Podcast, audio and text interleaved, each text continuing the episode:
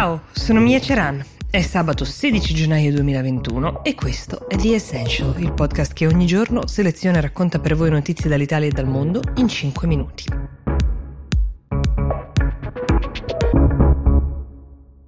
Negli ultimi giorni gli accadimenti politici degli Stati Uniti e anche la crisi di governo in Italia ci hanno tenuti lontani dal racconto di quel che accade altrove, però c'è una notizia che viene dall'Olanda che sta veramente destando scandalo. L'intero governo ha rassegnato le dimissioni davanti al re, perché i Paesi Bassi sono un regno, per aver vessato migliaia di famiglie indigenti che avevano usufruito di sussidi statali per l'infanzia previsti e garantiti per loro, sostenendo che invece avessero truffato lo Stato e chiedendo loro indietro questi finanziamenti.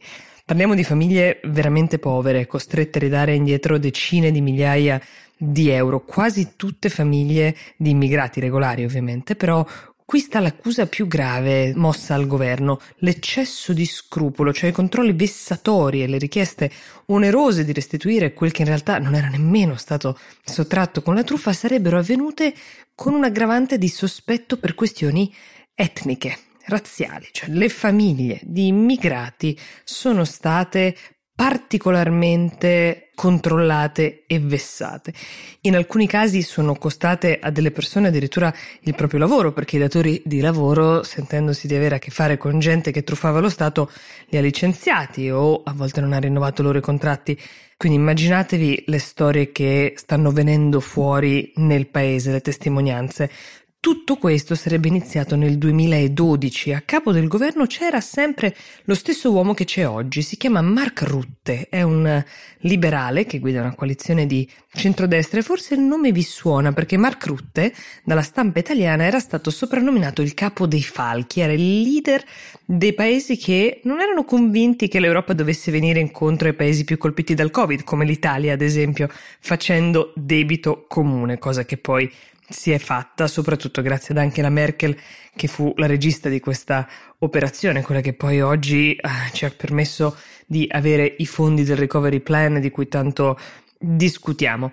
Mark Rutte è molto amato dagli olandesi, non a caso guida il paese dal 2010 con tre governi diversi ed è dato per favorito nei sondaggi perché in Olanda si vota a marzo, quindi tra pochissimo. Si è assunto la piena responsabilità di quello che lui stesso ha definito famiglie schiacciate dallo Stato e a chi ha provato ad insinuare che le sue dimissioni fossero di fatto una farsa perché tanto tra due mesi eh, ci saranno ottime chance che lui venga rieletto, eh, ha garantito che invece la sua vergogna per questa macchia per il paese è sincera e sentita.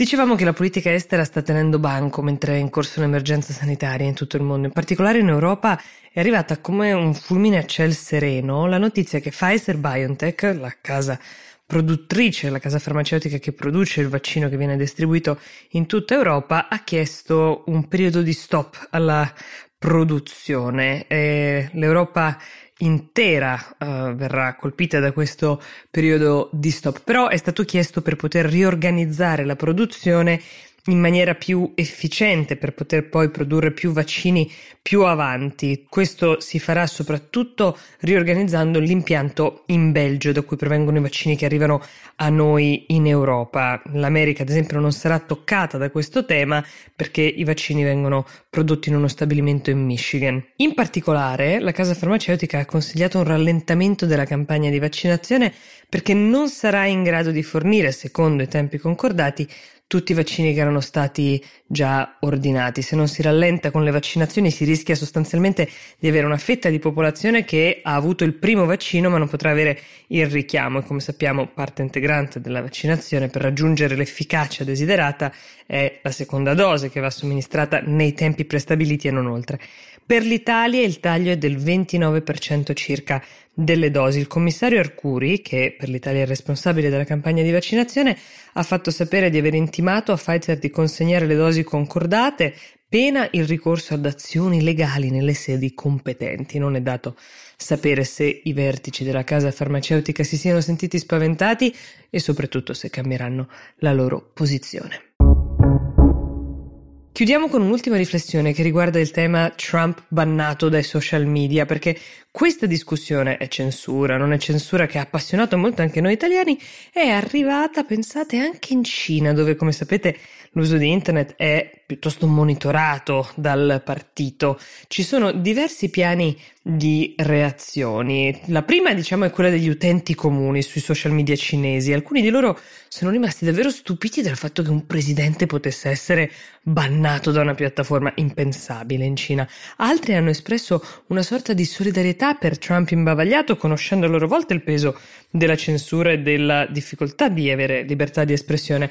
Ma la reazione più diffusa tra i commentatori televisivi, quindi quella che possiamo interpretare un po' come la reazione ufficiale e gradita al governo era intanto una messa in ridicolo degli Stati Uniti, la patria della libertà di parola che imbavaglia un presidente e soprattutto il racconto che ne hanno fatto i media ufficiali è stato quello di piattaforme che raggiungono uno strapotere che può mettere in crisi un paese da cui il monito per ricordarsi che le cose vanno sempre meglio se sono in mano allo Stato. Se vi interessa il tema, oggi trovate una puntata nuova, fresca fresca di Actually, l'altro nostro podcast, interamente dedicata a questo argomento con un ospite ferratissimo che ci spiega se quel che è accaduto con Trump è segno dell'inizio di una nuova epoca per i social media, se cambia qualcosa anche per noi utenti comuni. Fateci arrivare i vostri commenti.